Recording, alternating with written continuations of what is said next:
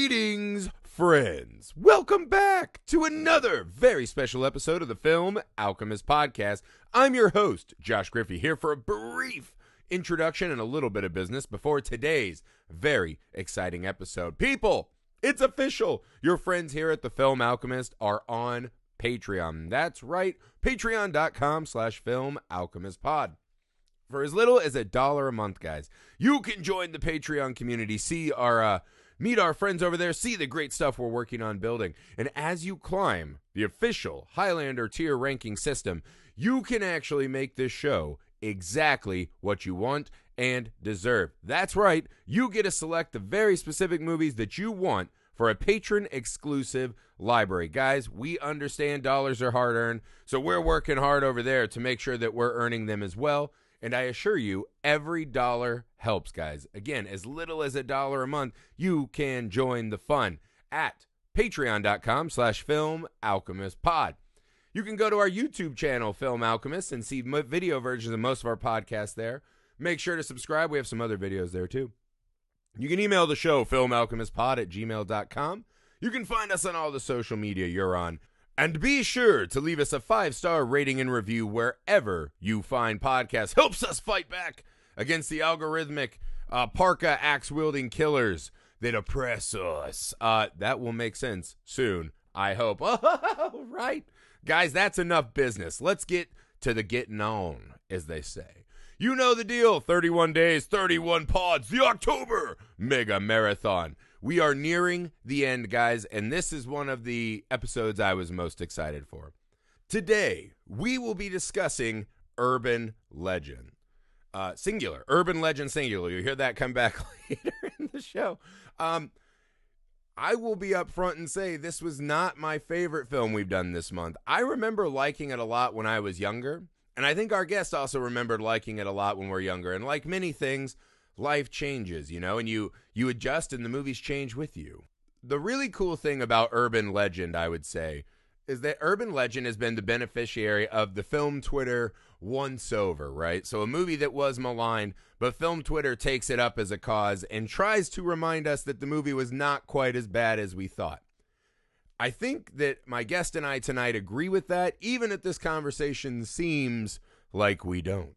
Uh, today I am joined by the great Brian Salisbury. You know him from Junk Food Cinema, one of the absolute best film podcasts that you will find. Actually, probably my favorite podcast of all time, period. Now, Brian and I went to film school together and had kind of lost touch. And then, through the sheer uh, luck and wonder of the internet, one of our listeners asked if I had heard Junk Food Cinema's Highlander episode, right? So I went over to check that out. It was wonderful as always. Lo and behold, there's my friend Brian, absolutely killing it. So during the quarantine and pandemic, we were able to reconnect. Uh, I got to meet a bunch of people in the junk food cinema community. Just wonderful, wonderful group of people. They also have Patreon and all that good stuff that you can find in the show notes. Brian also does a wonderful wrestling podcast for those of you who are into pro wrestling. It's called Replay Per View with his brother Blake, who's also a wonderful guy. Um, and I will say, over the last year or so, right, with the pandemic and quarantine, there hasn't been an enormous amount to be excited about in life all the time. Getting to reconnect with Brian and uh, getting to know a lot of people in the junk food cinema community was absolutely the life preserver I needed during those rough times. Brian is a fantastic guy. Everyone who knows him knows he's very funny, right? What I like the most about Brian, right, that I don't know if everyone knows is Brian just has this absolute enormous heart, right? He we all know he loves movies, but if you're one of Brian's people, he will go out of his way to do anything he can to make your life better. He loves uh, his people very much. He's a great dad. He's a great father. He's a great friend and a great person to talk about movies with on a podcast. I honestly feel really lucky that he was able to make the time to come join us. I hope you guys enjoy us trying to remember what it was we liked about Urban Legend.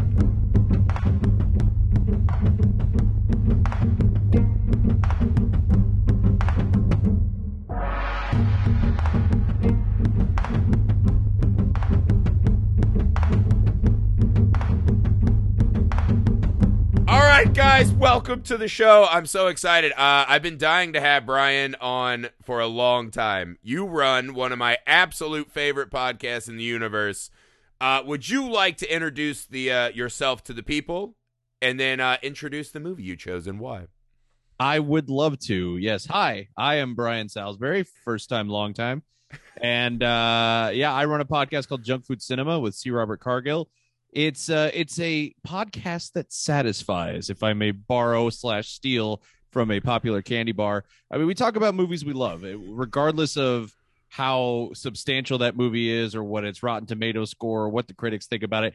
it it's a lot of times movies with a lot of flaws. Uh, we like to say sometimes it's not a good movie, but it's a great movie.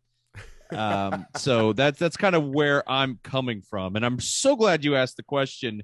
Why urban legend um, because as I revisited it for this episode, I found myself asking, wait, why urban legend? And Yeah. trying to figure out whose idea this whole thing was.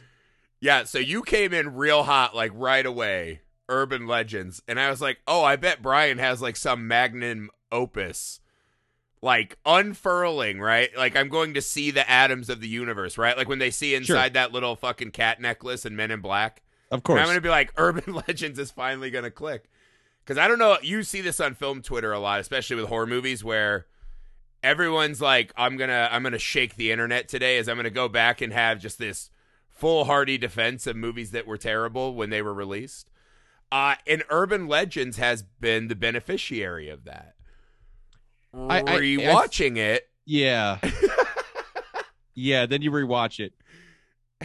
And you shouldn't do that. That's really where we went wrong. Uh, we we rewatched it for the episode. We did our due diligence for a podcast, and that's Yes. really where we fucked up. yeah,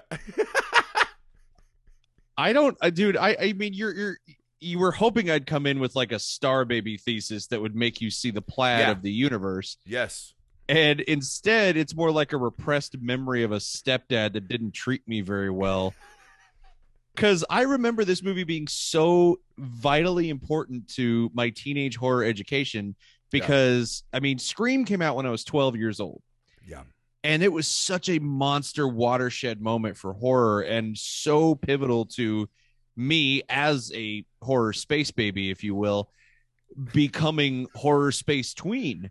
And i just having just enough of a background in slashers at that time to understand what scream was doing and really uh, appreciate it and, and understand that that's what movies could do like i never yeah. i was just learning what movies were on a surface level yeah. so the discovery that movies could exist beyond the surface and have any kind of su- like subtext was something that I feel like I learned from Scream and what that meant for movies to exist on multiple levels. And so, of course, I don't know that I could have articulated that at the time. It was probably just woo, stabby guy, scary fun. Yeah. Garage door kill. Right? Yeah, and I and I and I feel like that's why all of the repellent scream carbon copies, you know, the the the scourge of Kevin Williamson on horror in the late 90s oh, is yeah. something that I feel like we're still recovering from. And There's a I- yes, that's a great point because we're in this kind of new phase now where everyone thinks that right now is a new golden age of horror movies. Yeah. And every time someone's like, "This is a new classic slasher," I watch it, and it's just them doing the very meta, tongue in cheek. We know we're in a slasher, and I'm like, guys, this was done in 1995 or whatever. yeah, And and Yeah. Kevin Williamson kind of essentially crafted like the Kevin Smith film of horror movie guys. Because it's like when you saw Clerks, you're like, oh my god, people like me make movies. There's people behind the cameras. One of those first like kind of, it's not just like a magical thing that fucking pops in. And yeah, Scream was one of those. We all loved it. Everyone who saw Scream that's our age, that was like our big horror movie moment, right? right. and then yeah, it, it's kind of you know the first guy who gets it. It's the monkey and outbreak. Like now he's just fucking running amok. Yeah. And we never got the helicopters to shoot him down. and then the the fact that Kevin Williamson was not the writer or director of this movie gobsmacked me. Because I, Yeah. I always remembered this movie as Kevin Williamson's plea to have his career be murdered. right? Like I, I remembered this as Kevin Williamson like to fly, like kill me so I don't have to make this movie anymore because this is a film that seemingly absolutely despises the kind of movie it's making. Sure. yeah, no, it absolutely. And I, I, first of all, I love that you found a paraphrasing of the canary in the coal mine maxim that is both simultaneously cinematic and Yeah. wholly inappropriate for the world we live in today. Uh, so kudos, that again you're existing on multiple planes, and I, Yeah. I'm just learning what that means. but yeah, no, I, I, I feel like I chose Urban Legend because I, I, I'm well, I was well aware that it had faults, but just something about, and, and it's really part and parcel with what junk food cinema is, which is that I recognize that this movie, I could recognize from space that this movie has flaws, but something about the experience of watching this movie, and it's probably because of the rose colored glasses, is always going to be satisfying to me. It's always going to scratch a particular itch. Yeah. Uh, but can we start with the title of this movie and how it doesn't make any fucking sense? Yes, let's start there.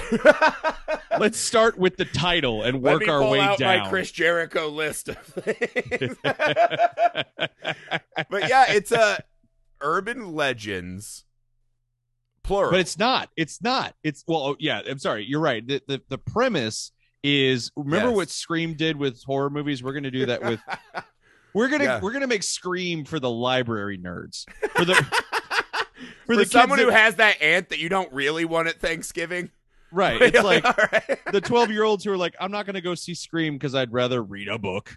Yeah. Uh, Have you guys heard? Have you guys read Sleepy Hollow five times? It fucking rips, dude. this movie is trying you know what it's trying to do griffey is it's trying to Yeah. prove to everyone that you shouldn't give this movie a swirly like that's it's trying to convince you that hours spent you know in the library reading like dusty old anthologies Yeah. of of you know folklore actually is way better than going to the movies and getting getting hand jobs and scream Yeah. 2 or something no and, and that's that's really what this movie is all about it's like no this is cool too i promise you and the title the problem i have with it is we were talking before we were recording uh, and we kept saying urban legends and and i've Yeah. said for years urban legends and then i was like no this movie's just called urban legend Singular. Singular which would make Yeah. sense if they were only talking about one urban legend but it turns out this movie cannot exist without a buffet of various urban legends so Yes. why would you sing why wouldn't you pluralize the title because Yeah. that's what the fucking movie is Yeah. Also, it's a weird Hollywood move to be like, let's promise them less. Yeah, and then shock them once they get in. You know, like maybe they were just first taste is free, first legend's free. The Then one like hooked. pedantic Drax the Destroyer who's that literal who watches this watches this movie and gets upset because they're like, now hold on, this was called Urban Legend and I've counted more than one so far. yeah. Dude, I actually want to meet that guy. Like, I, wanna just like to have too. a beer with that guy and just be like, how do you exist in the world? like, He's the guy that turns the movie off after the 10 minute cold open, which Yeah. ideally we all should do because the first 10 minutes of this movie is a great short film yes. and it it just insists upon the rest of the movie being shown and that's the problem. Yes, because the opening is essentially right. We're doing like the classic, you know, 90s jam. She's in the car. Uh-huh. You've got Brad Dourif. Like, that is the one thing that, and, and I'm with you. This movie, I just remembered fondly because this was just the era of me and my friends getting ripped and going to watch literally any horror movie that existed. Sure. And again, my going to any horror, I'm kind of like Coral from The Walking Dead, right? Like just when I became a man, some shit was going down and I had to adjust for the atmosphere around me. And it was just this and Valentine and I know it's you, like whatever the fuck, right? Someone Mhm. in a thing killing teenagers, right? These were the movies we got. Yeah. And so I remembered this movie very fondly. And then I started watching. And again, that opening is fucking great. And anytime Brad Dourif shows up, I'm like, this is a good sign. This is going to be great. And he's wonderful in it. He's great, but then we quickly realize that this movie has the same problem as uh, the Prophecy Three, which is not enough Brad Dourif. yeah, there's a lot of movies that make that mistake, right? Uh, Yeah. There's also the problem of when we introduce Brad Dourif, we just hold the camera on him for what feels like two minutes Mm-hmm. uh, to make us know that because this is what this movie's doing is that it just wants to cheat constantly because it knows we're not buying into the premise in Right. any way, shape, or form. And so there is this hard pull of like, oh, it's Brad Dourif and he's doing a thing. And then, wait, who breaks a window open and then goes out of it backwards? Right? So there's a lot of that kind of shit Yeah. going on the whole time where it's your your mind is constantly like, I can't I can't follow your heart all the way down this rainy path. Yeah, yeah, no, and, and here's the thing, and I'm gonna I talk about this a lot on my show about the IMDb and the you know yeah. the for those of you who don't know, it is the most credible movie news source online because it can be edited by anyone. Uh, Yeah. which What could go wrong? Which is always what you want, but the thing that you know, it's the trivia section of the IMDb where I take the most exception because ninety percent of the time, bro, that's not trivia Yeah.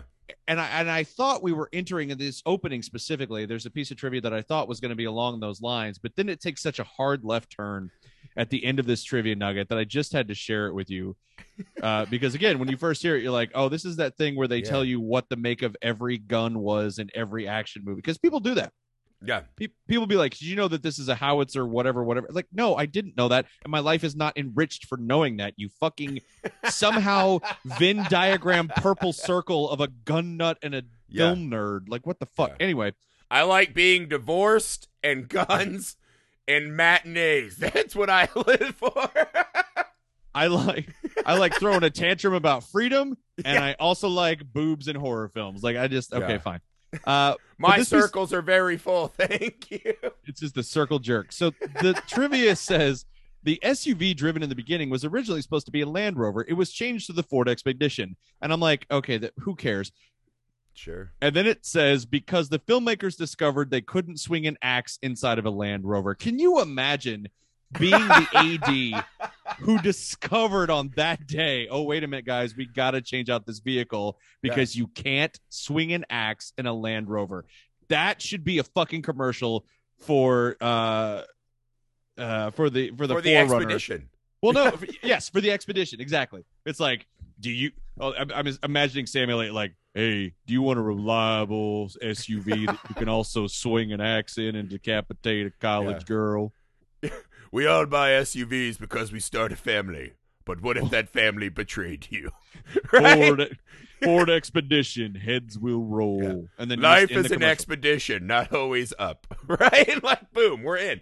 Dude, that would be Li- great. Life's an expedition, not a decapitation.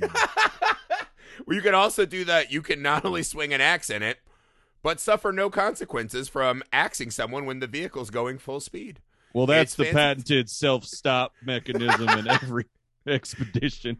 Yeah, and then uh, the dude walks up and he's like, "Actually, I'm going to go down the end of the bar. I'm going to go further down the bar."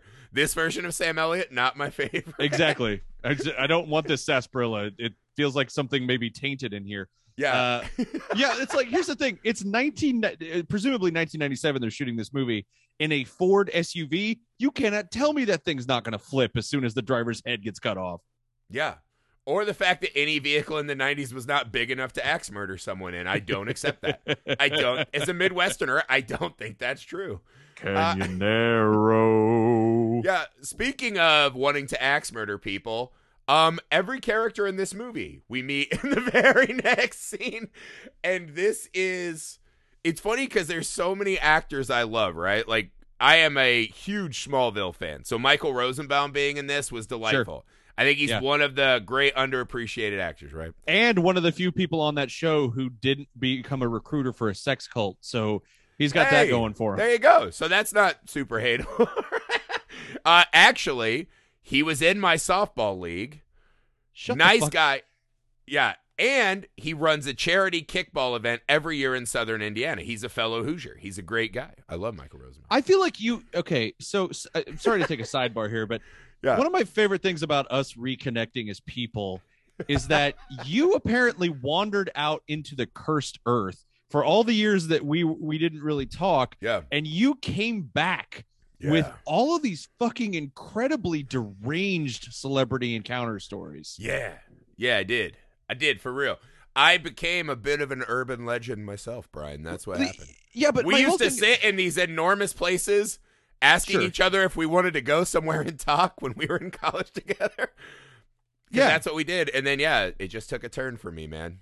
I'm just Took a turn. imagining like you get to LA and you you're the one guy that like you know they're handing out the maps to stars homes and you find the one in like entirely designed by David Lynch. And Yeah. every place you go in LA, you don't you don't just run into celebrities. You run into celebrities at like personal fight clubs, Yeah. sex dungeons. Yeah. Like I don't know how you fucking pulled this off. Well, yeah, that was like one of the first weeks I was there. I ended up at that Glendale orgy on accident in my softball uniform because it was after a game. But this is, you know what it is, Brian? It's Midwestern. Well, I don't want to make a scene. That's what Sure. happens. You just find yourself people saying, "Hey, do you want to do this?" And you just go, "All right." I I don't, don't want want to make to a think I'm scene, but I'm also going to invite myself to the orgy. Like you're th- the scene is made, man. Like it's okay Yeah. for you to be involved. The scene is already made. Yeah, man. Well, you don't want to be the rude guy at an orgy. Like Yeah. that's probably the worst guy you can be. Like if there's like a list of guys, right? And it's like number 1, I don't want to be anyone in urban legends. Sure. And then number 2, I don't want to be the rude guy at the orgy, right? Like that's not the life I'm trying to lead. But there's an interesting connection there because the director of this film, Jamie Blanks, is Australian, and in, when you went to LA, you immediately went cockabout. So it just That's seems true. appropriate that we're talking about this now. That's true. but yes, that's what I, that's what I mean though. So Brian, what did you make? Um, how did you how did you try to to square the circle, as it were, on just these cast of characters? Right. This is very much the anti Scream, where they're like, "Hey, here's a bad guy, but we'll give you Matthew Lillard, who's impossible to hate." Yeah. This movie went the other way on this pretty hard. What did you? what did you? How did you get through this, man? Well, I mean, first of all, in true post Scream, with the DNA of Kevin Williamson all over the screen, whether he's involved or not, his fingerprints are on this. One of the hallmarks of those movies was they would get a hot young cast Yeah. and they would write characters. You know, everybody talks about how film criticism is is diseased right now because it's infected with all of these critics who think that they're smarter than the movie Mhm. these post scream slasher flicks wrote characters Yeah. that tried to be smarter than the movie and Yes. and just like are just just quip machines and don't speak a la- they speak the language of one liners that no actual human speaks and that's you know strike number one but it, it's a little bit forgivable when you you go through the trivia and you realize all the people they tried to get for this movie they tried to get jennifer love hewitt they tried Yeah. to get sarah michelle gellar like they they basically tried to make this a clone of not so much scream but i know what you did last summer and just Yes. things kept falling through the cracks i mean as it stands as it stands you still have joshua jackson who is so hot at this point because of Yeah. dawson's creek Mhm. so hot that they have to make it a like overt reference to it to remind it's yeah. it, it ventures into friedberg and seltzer levels of of Yeah. like reference because we think the audience is stupid and, and believe me i'm a person who thinks that subtlety is overrated but even i'm like we don't need to hear him play the paula cole song even for a second to remember what show he's from Yeah, and it's also a really weird flex because it's reminding us that Pacey is in this movie. To me, he's always Charlie Conway, but that's just me. But At- attaboy, Pacey attaboy. is in this movie because we like him. And then he turns the radio off and proceeds to just try to like lie to this girl until she fucks him. yeah And I was like, wait, wait, what? right? Yeah. He's like, yeah, my girlfriend died. Maybe we should blow each other. Like, we have a lot of love to give. And you're he becomes okay, dawson's uh, sex made. offender yeah for sure I and, and Yeah. that's really the troubling thing because it also it, do, when they do this in movies, it always Yeah. bugs me because it's like, are you then suggesting that this is a world where Dawson's Creek exists and there's another actor who's the star of it, or Oh, is this the world where Pacey is also Joshua Jackson, also starring in the show, but then moonlighting as a college student at this bullshit Toronto? It's by the way shot at Toronto University. Uh, it, this isn't even the best movie shot at this college. I just want to let you guys know this. There is a 1986 film called Murder Party. Yeah, it's called Murder Party.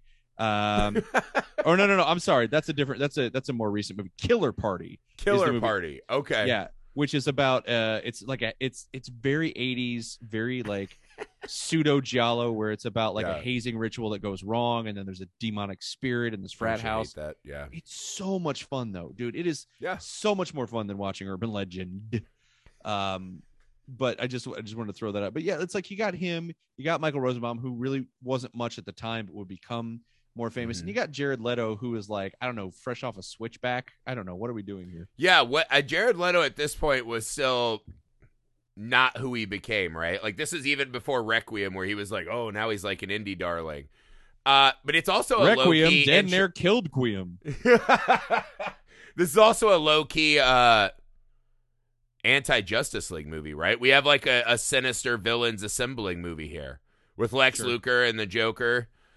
Like this could this could have been something, man. This could have been an alternate universe something. See, that would have made this movie better. What if instead of Right. one slasher who's just aping all of these urban legends, what if you found a way to bring the monsters and the antagonists from all these urban legends into the real world and they form like a, a, a legion of doom? It's like you have the, the guy who kills the babysitter, but like, have you checked the children? And you have the guy in the back seat, and you have the guy who, I don't know, worked at the Pop Rocks factory, whatever. Like, all those guys come into the real world and they have to join forces together. Okay, we have to talk because I was like, in microcosm, I feel like this is everything I love and hate about this movie.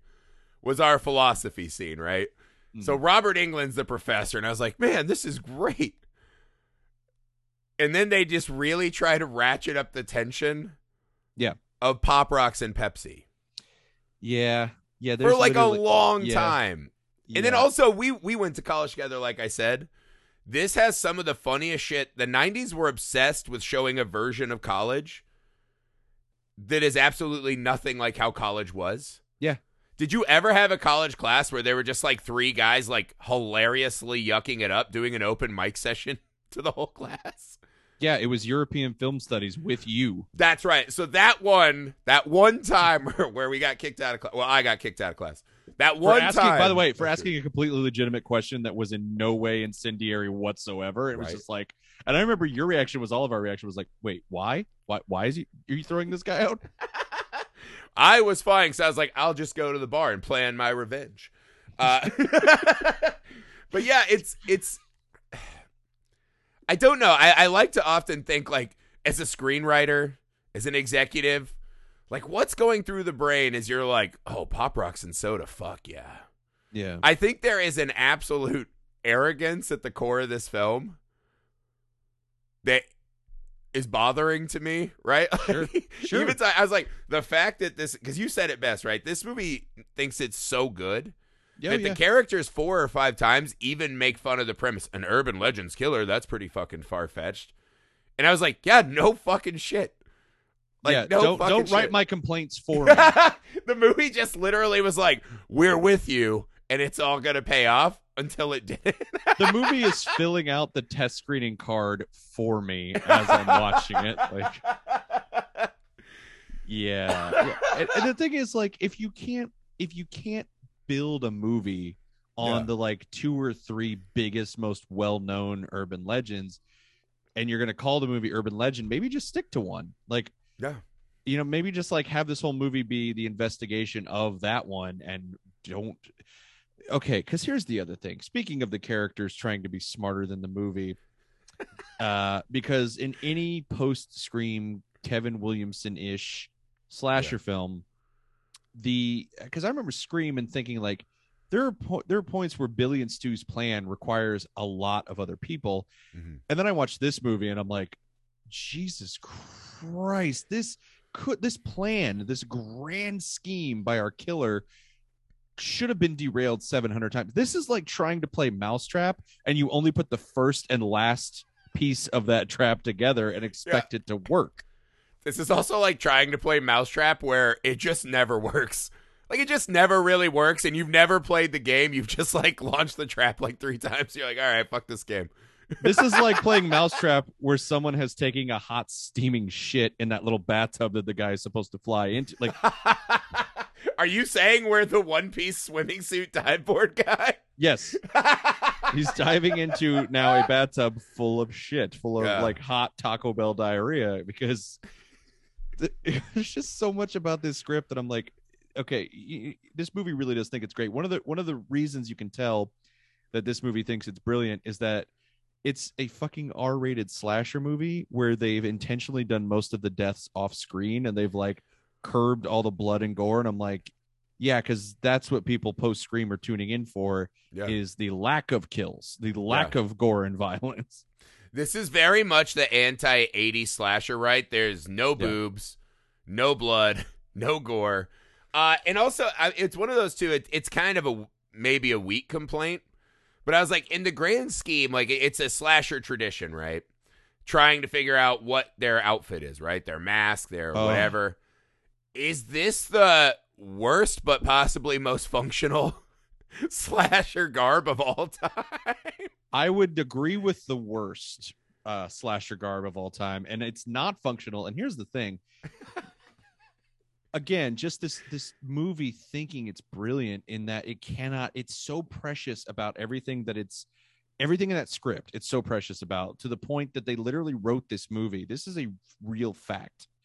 They wrote this movie to take place in the winter. It was supposed to be a winter horror film, and that is why the killer wears a parka. Uh, then they get to where they're shooting, and it's like unseasonably warm. There is no snow. Nobody's wearing jackets. None Yeah. of the, like none of the background people are wearing jackets because it's not cold. Yeah. So they had two options. Uh, a, they could truck in a bunch of fake snow and keep the premise as is and keep the killer in a parka, Yeah. or they could just lose the fucking parka. But Jamie Blanks or the screenwriter, I don't know, was like, uh uh without that parka, this movie don't work. We are keeping the parka. so what you have is a what appears to be a parka clad summer serial killer yeah. In a New Hampshire college. It's just like, wait, why the parka then? Just make him wear make him wear literally anything else because I got news for you. Parkas do not come with shading. We'd be able to come see with their the fucking, fucking face. mask. Yeah. The green man mask that everyone wears at sporting events. They don't have that. You're not the Slender Man. Also, there's these fucking funny they they think this is going to be an iconic costume because they show it at the start of the movie. It's in the back of the girl's Mm-hmm. car in the first scene.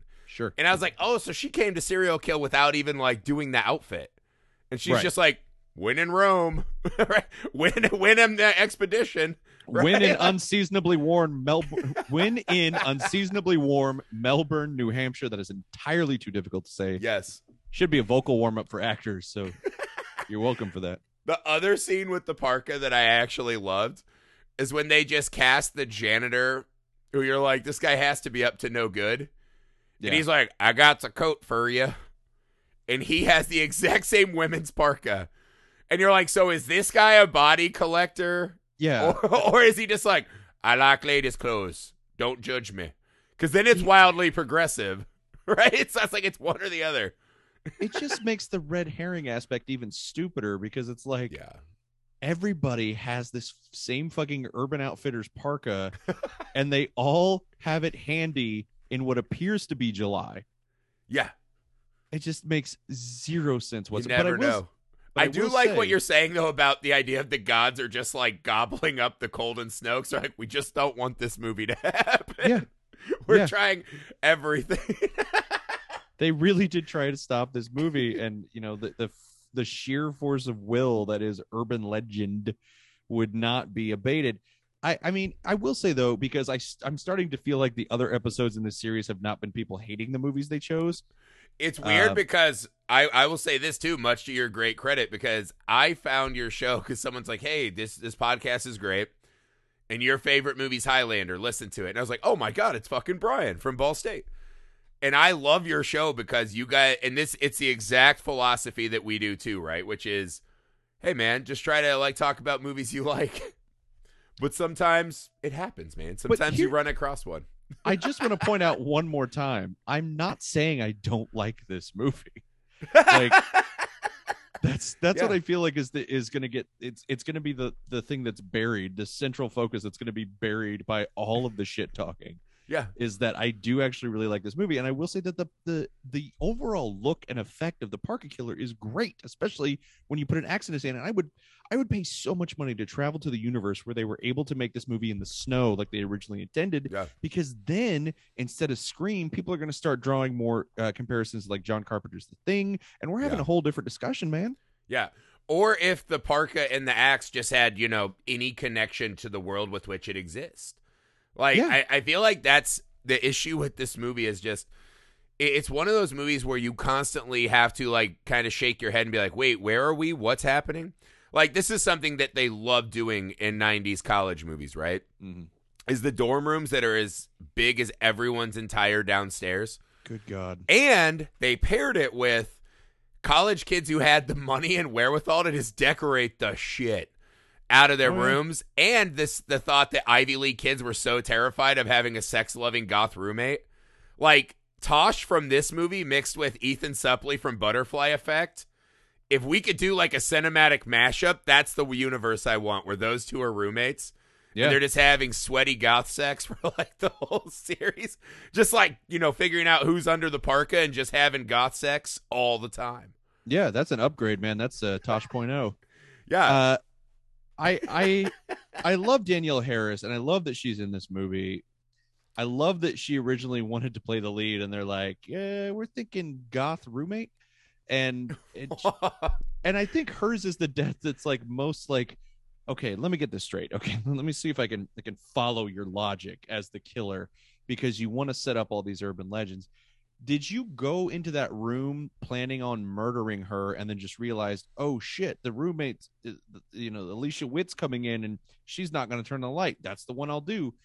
Or did you like start on fucking day one of registration? where did you hack into the school's computer and be like, I'm going to put Alicia Witt with the goth, sex crazed, you know, uh, internet lunatic so that there's a slight Yeah. possibility that she will then have like get on these chat rooms and have sex with all these guys and always be like turn off the lights because you don't even first of all you don't know setting them up as roommates that she doesn't that she's a not a uh, exhibitionist and b isn't fine with fucking with the lights on like there's so many elements of this Yeah. that have to come together for this particular legend to work and i'm like there is no way that you had the foresight or the logistical background yeah. to put all of these things in motion Well, it is the great un unspoken moment of that scene where it's like, do you think I put on all these costumes and buckle all these straps to not show it off? You are fucking with the lights on, whether they be black or red or whatever the fuck.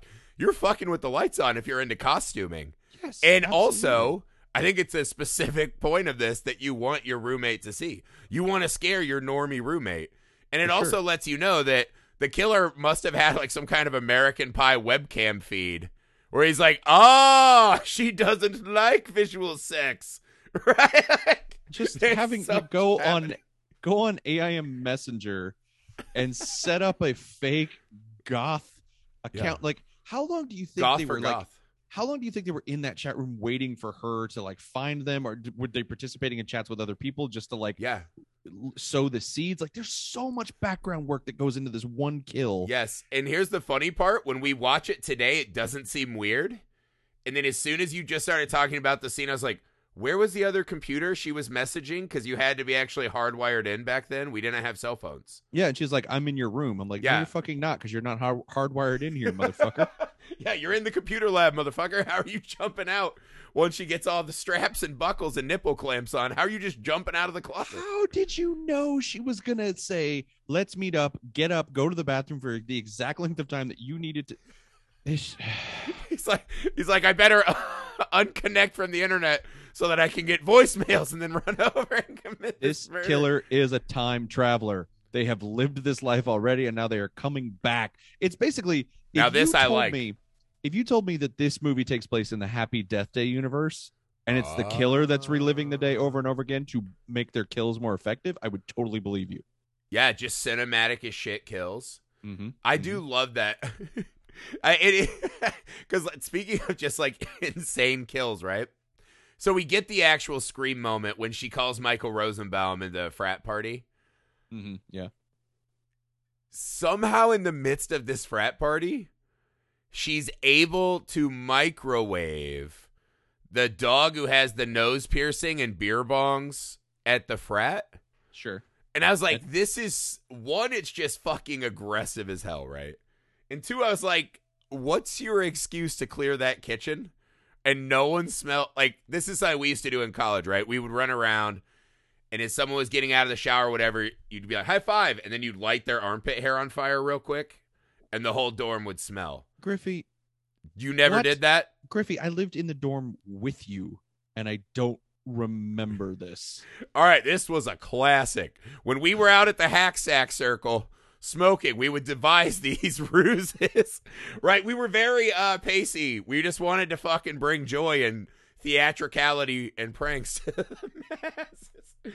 But that the, uh, the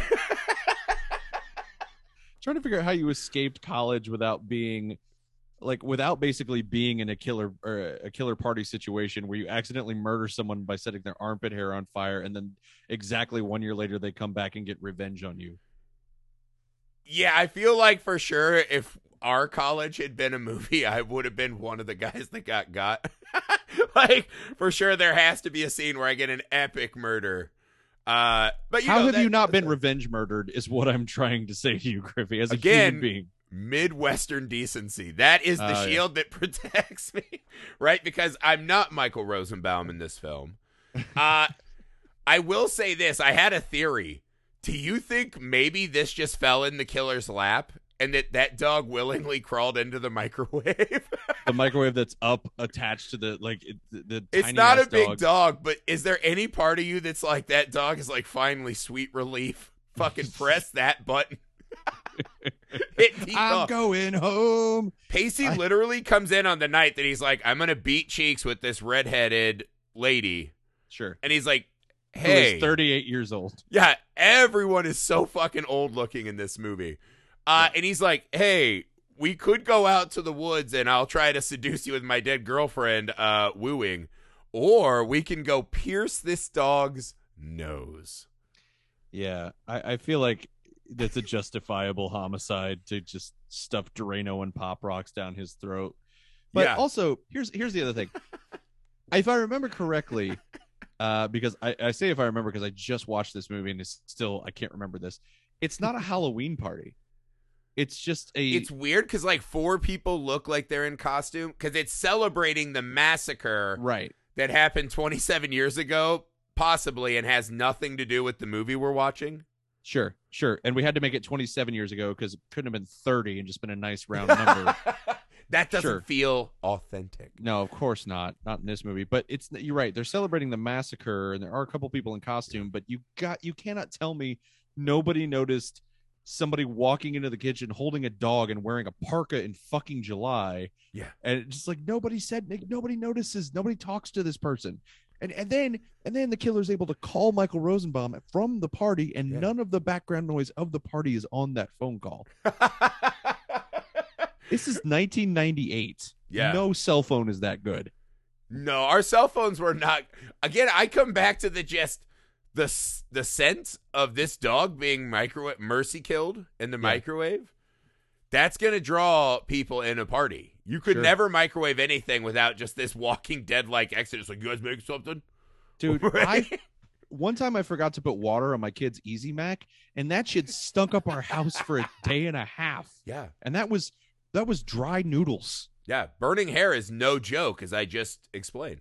Burning hair, not good. Guys, try it. It burns out fast, and you can squelch it with your own arm. It's a great party trick. This Uh, episode of Film Alchemist is brought to you by Burnt Hair Soap. Smell like burnt hair all day. Like I feel like somewhere on Facebook there's gonna be an ad for like burnt hair hipster soap.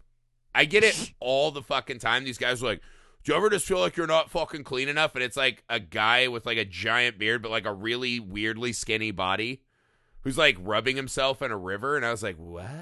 I hear that burnt hair hipster soap has spider eggs in it. Oh no. It's an urban legend. Yeah, they were really throwing these urban legends out as if I would know it. Because I was like, wait, there's an urban legend about a lady who microwaved her dog? Yeah, I, I think that. Was. And I was like, is that an urban legend or news? Like Yeah, that's sad, just- that's a- tragic that- news. that's a Florida headline. That's not an urban legend. That's a soon to be Netflix eight part special. Like, what are you talking about? Evil non-genius coming Yeah. to Netflix.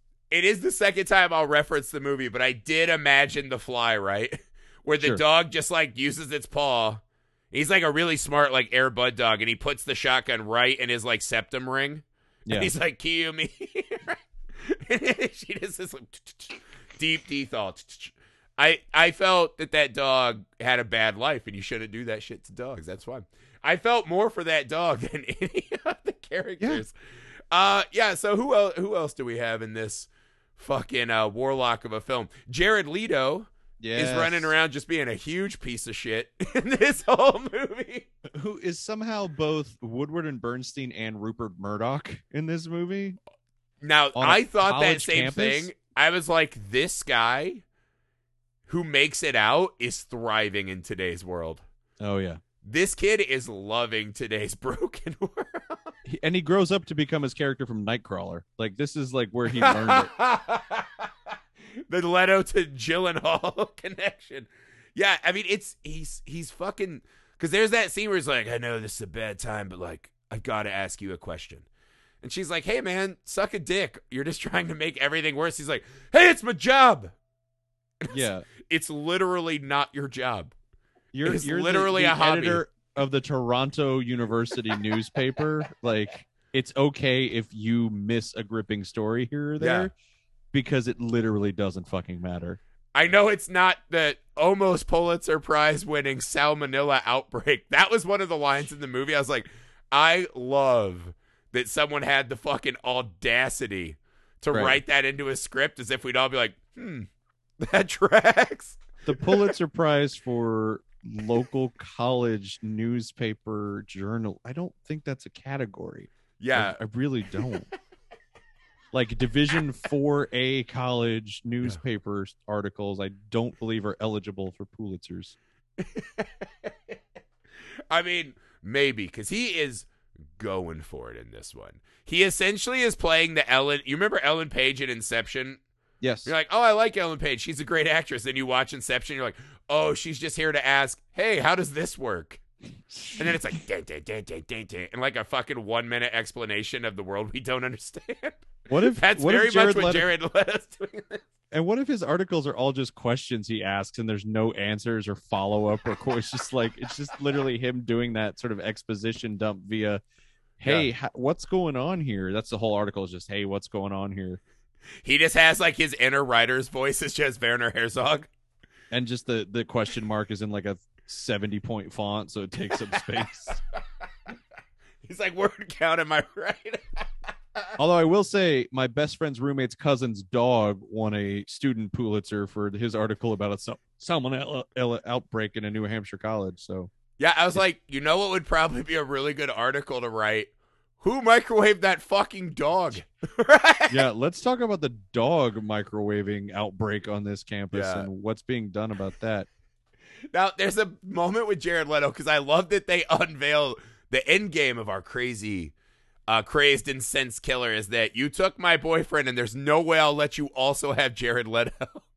right? Yeah. That's what this all really boils down to is that she's like, I was pretty upset that you killed my boyfriend in a car accident, but I'm going to get Jared Leto. So 50 50 on if I'll kill you. Felicity is fopicity, if you know what I mean. I mean, so mad about it, just really mad. And then when Jared Leto at the end is like, brilliant, and I'm going to need the details, I was like, are we to believe that he's not 100% sincere in saying, I will join this criminal enterprise right now? oh, absolutely. 100% he's on board with that. Uh, I mean, he wants to win another student Pulitzer, so he he Yeah. will kill to to obtain that. I I don't know, man. Like, I still like this movie, and I can't.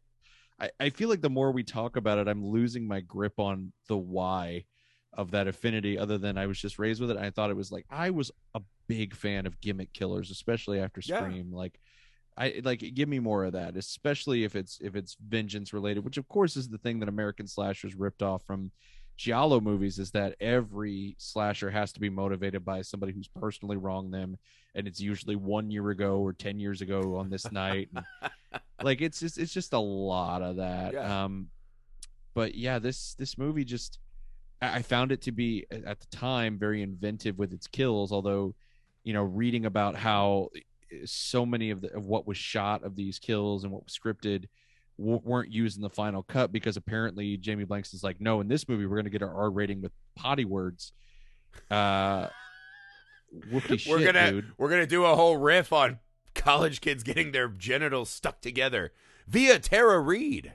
We're gonna make jokes about bestiality. We're oh my Yeah. okay. First of all, Tara Reid. First of all, Yeah. fucking first of all. Now, Uh, we're talking about the first great celebrity crush of my life that was not a cartoon. Because Jessica Rabbit would be number one. I don't know that I could say she wasn't a cartoon because she was basically an animated cigarette. now you know my type.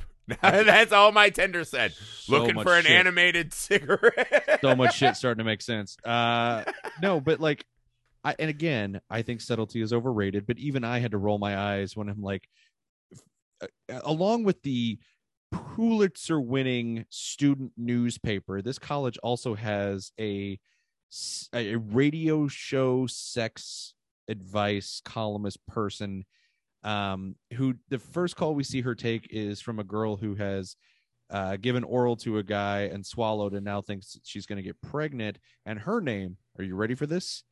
Felicia. Felicia is her name because, Yeah. again, subtlety is dead and it was killed by an axe in the back of a fucking Ford Expedition.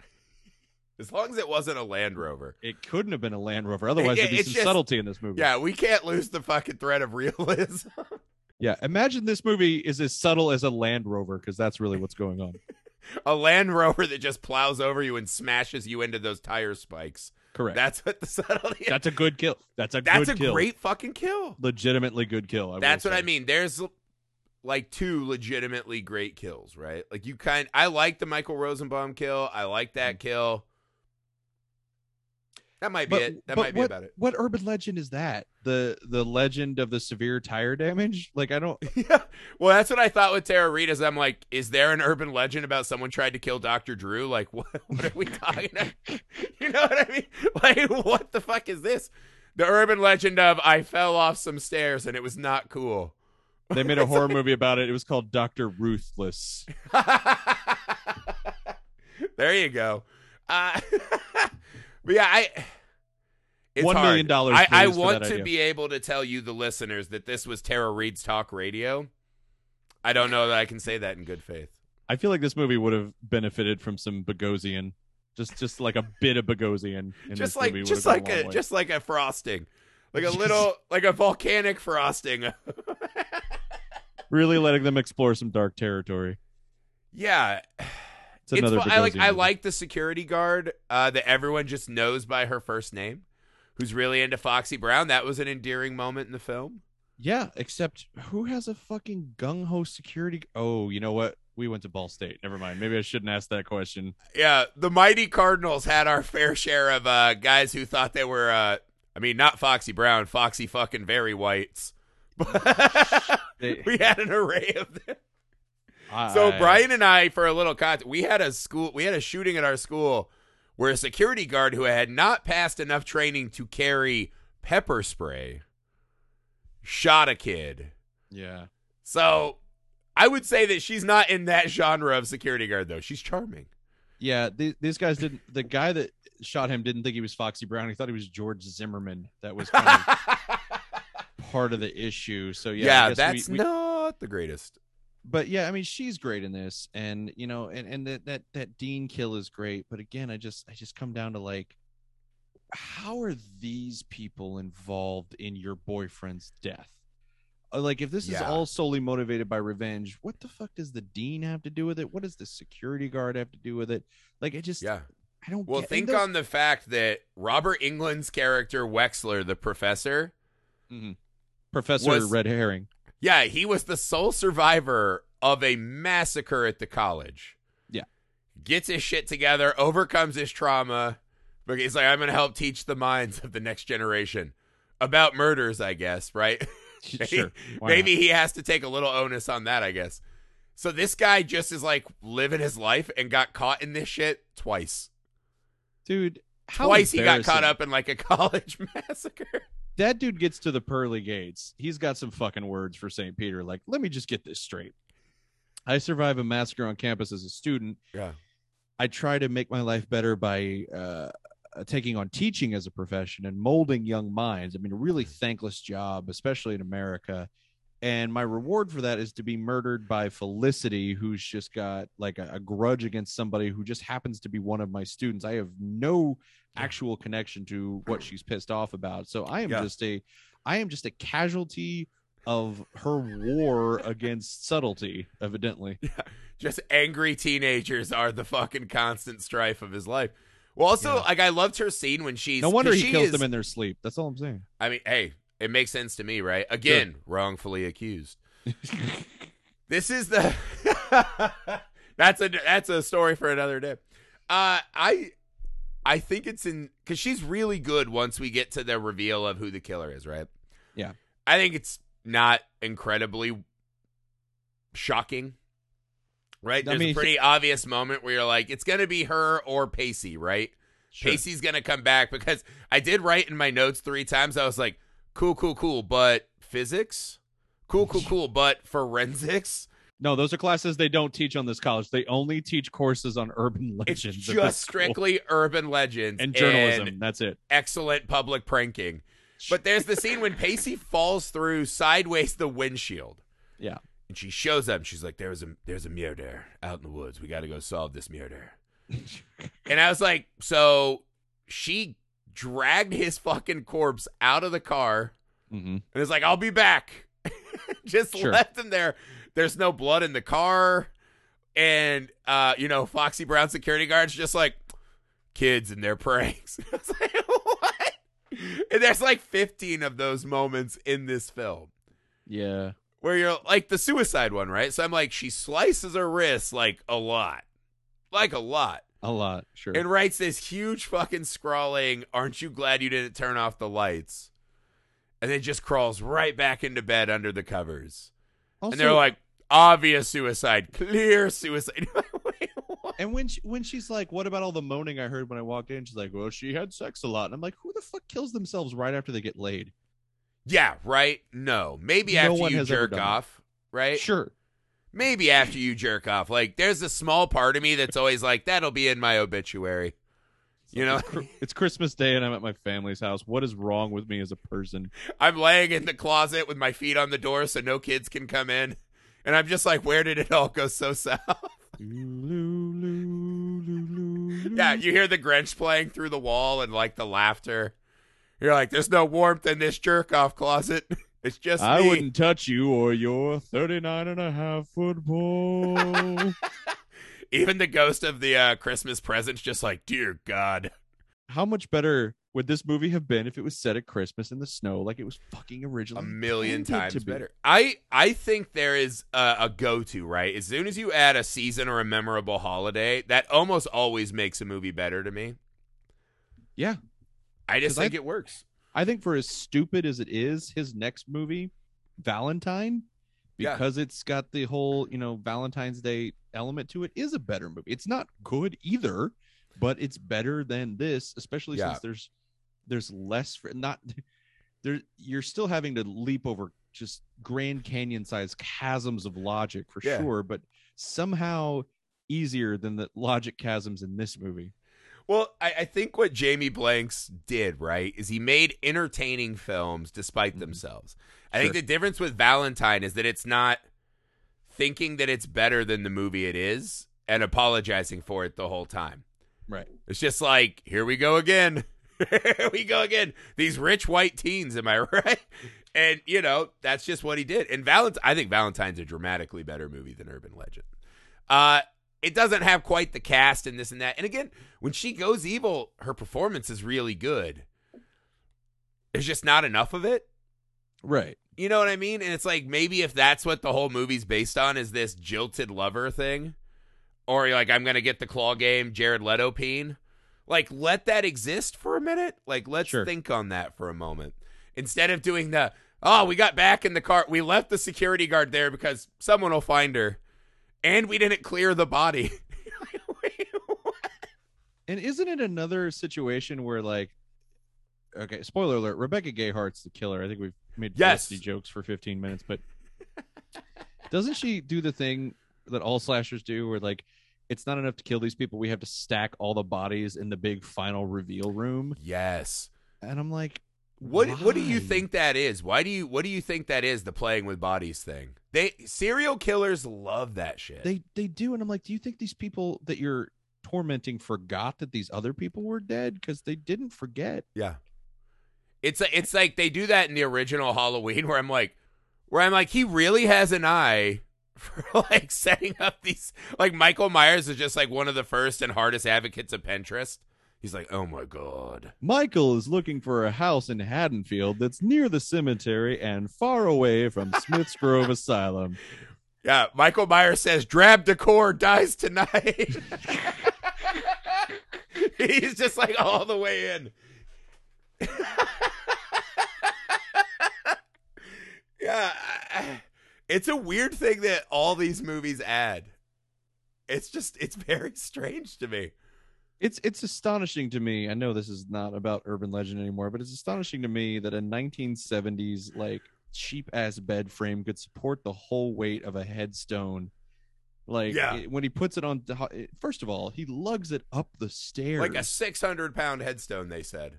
I never thought about how ridiculous that is until now. Like I never I never put two and two together because I'm used to styrofoam headstones in my yard at Halloween. It's like, oh, that's Yes. easy. But like this motherfucker goes to the cemetery, rips it out of the ground onto the you know what? He's operating he's operating on an urban legend killer wavelength because he's like, I may need this in case I murder a girl and want to display her body to another girl that I'll be stalking who got away for a moment and I want her to see he's really like he's planning ahead, man.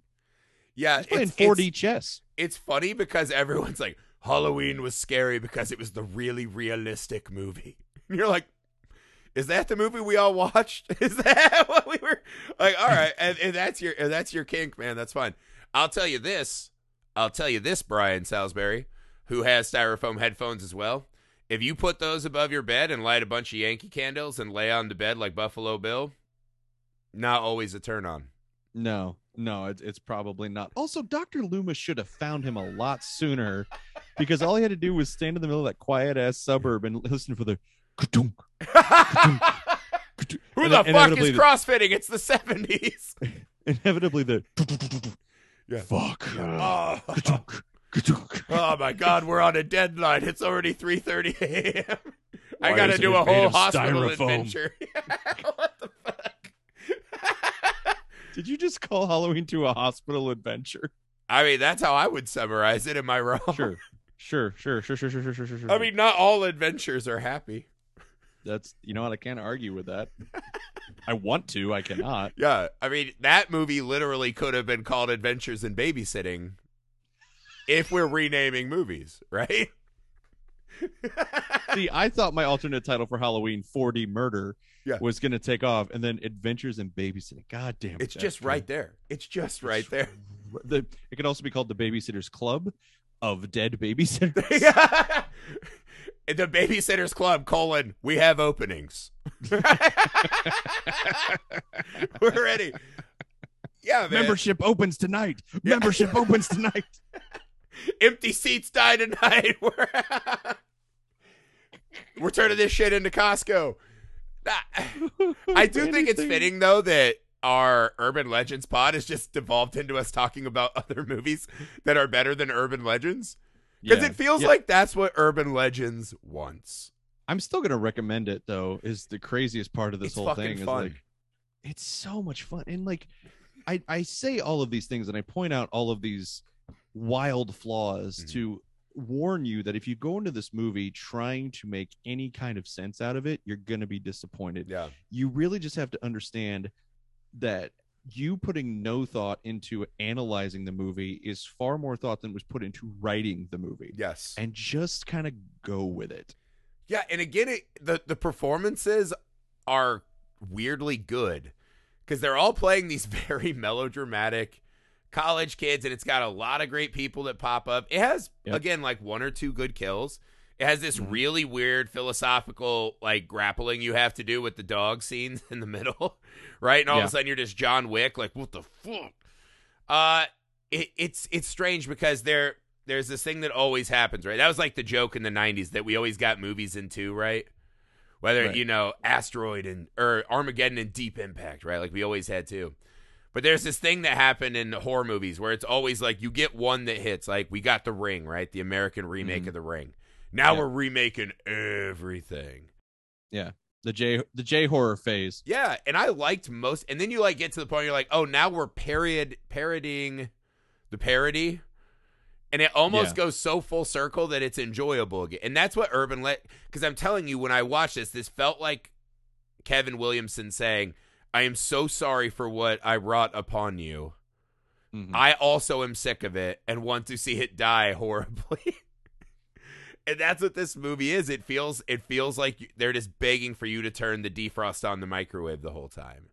But if you give me enough money, I will make another one called called Valentine, and I do not give a fuck. Yeah, Valentine was just as like, all right, I get it, I get it. We're here, we're here to do the kills.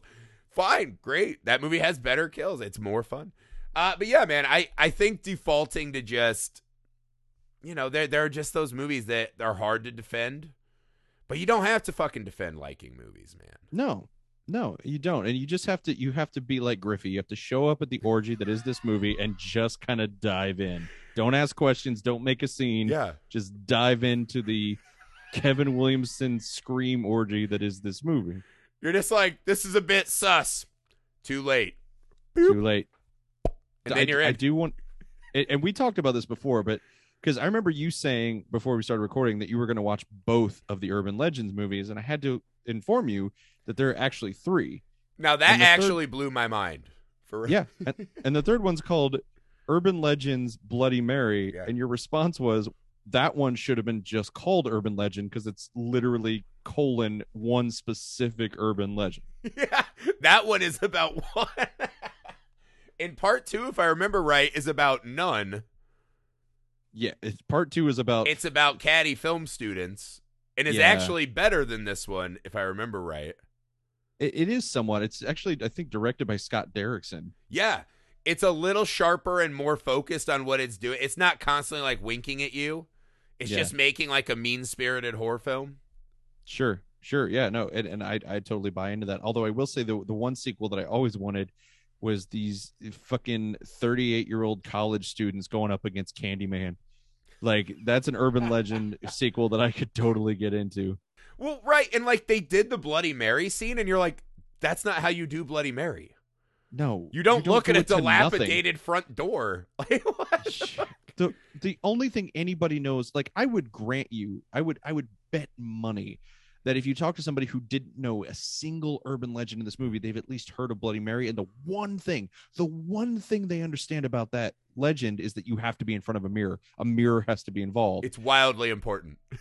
you take a class guys you take the most crowded populated popular class on Yeah. campus about urban legends Yeah. did you learn nothing from this class because Yeah. you think you can summon bloody mary by looking into an archway Yeah.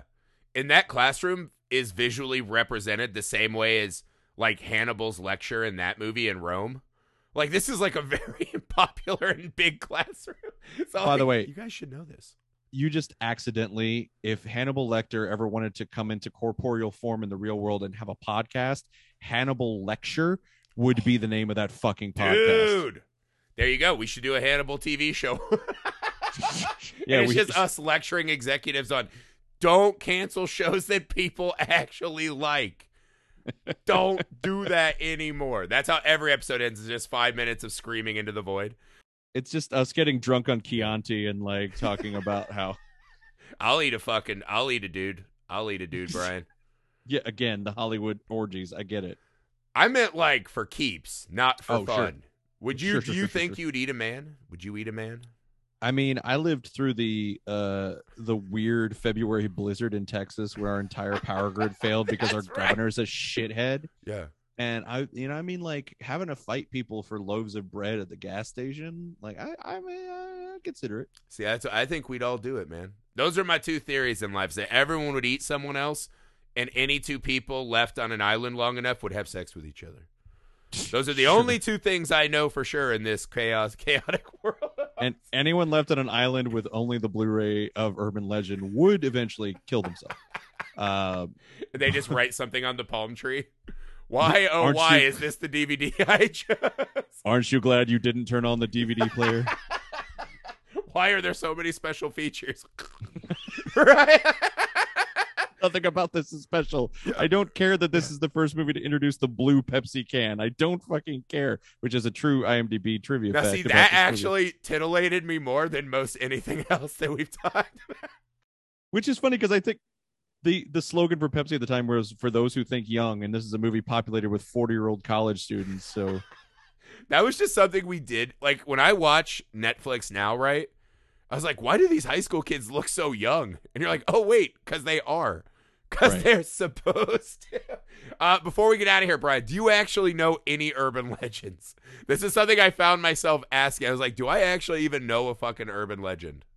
I I do know one actually uh, that my mom and my aunt used to tell me when I was a kid was is a story about a um, a car that breaks down near a railroad track uh, or breaks down excuse me on a railroad track and it happens to be a certain section of a railroad track where a train derailed and hit like a school bus and killed a whole bunch of kids very like sad story and then this couple is driving and their car dies on the railroad tracks and the train is coming and they they're panicking and then all of a sudden even though the car doesn't start it moves over the railroad tracks just in time and uh, there the car had not been washed in a while it was very dusty and when they looked at the back of the car there were all these tiny little handprints as if a whole bunch of ghost children had pushed the car out of the way um so that's a this a story that I, I i don't even know if it's an urban legend or just some bullshit that my my family made up Yeah. um but that's that's one that always kind of stuck with me as a kid Yeah. I think the only one I kind of knew was just When a Stranger Calls, right? And then we stopped telling it. And you're like, you could just watch the opening of When a Stranger Calls. but yeah, we had that one. I was almost an urban legend. Did I ever tell you about my my uh, cousin who lived next door? first of all, Griffey, everybody that I talk to about you considers you an urban legend because I'm pretty sure they think I'm making you up. I'm real. I'm a real boy. no, did I ever tell you the story when my my cousin, who I'm not sure what the phrasing is nowadays, um, but he had developmental issues.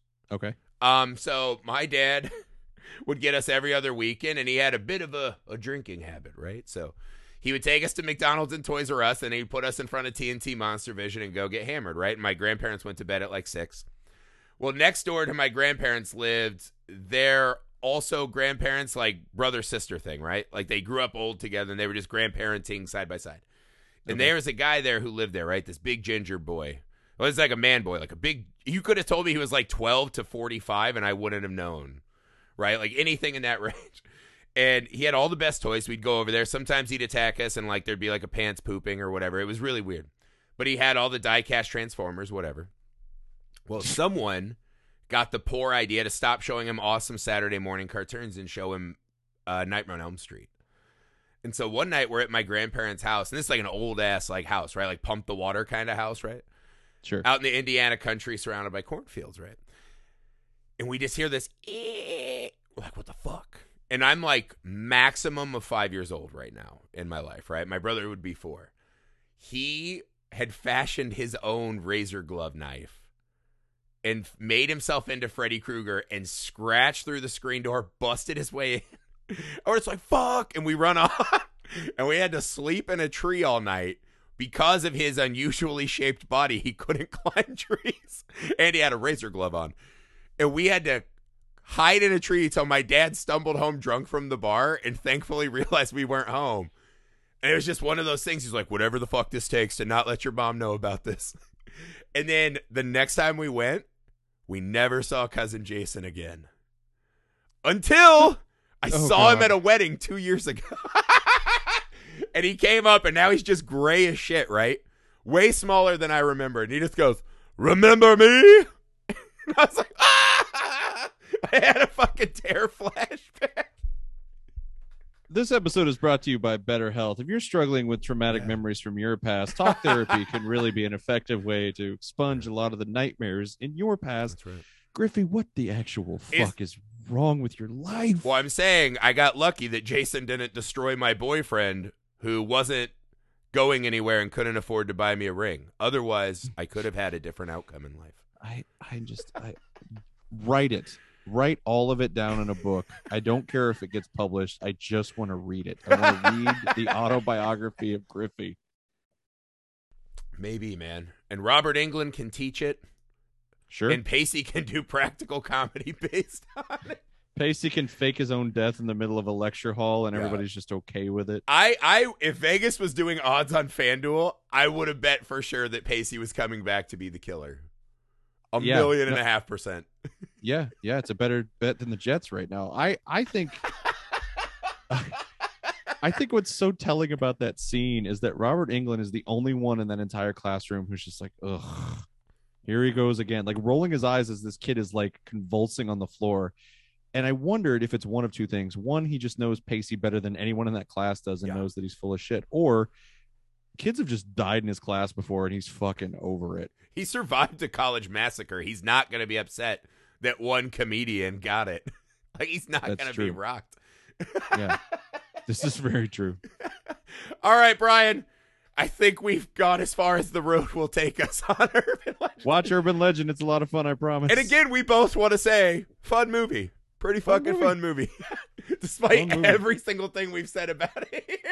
Here, here's an urban legend. I heard once that someone watched this movie sober and it was terrible. So don't be like that person. The cautionary tale of that urban legend is get very hammered before you watch this movie. to be fair, you should be hammered before watching most movies. Let's just let's just make that a rule.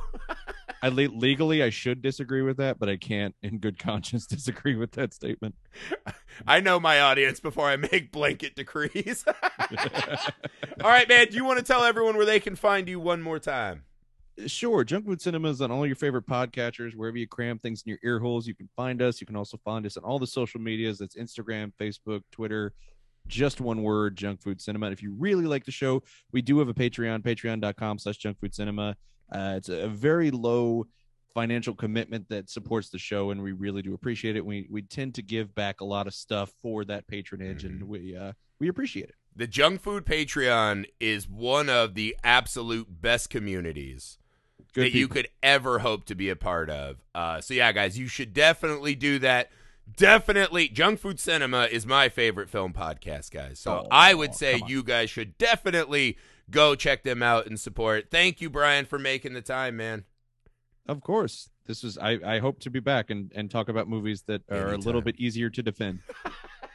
All right, next time we're gonna pick a real banger of a film. Urban Legend, Bloody Mary. No. Yes, without a doubt. And next time, your brother Blake will be back. You guys also do a wrestling podcast replay review, which is very fun as well. Thanks, Uh, buddy. Yeah, so we missed you. Blake. Uh, we hope you guys all had fun. You know the deal 31 days, 31 pods. So we will see you guys tomorrow.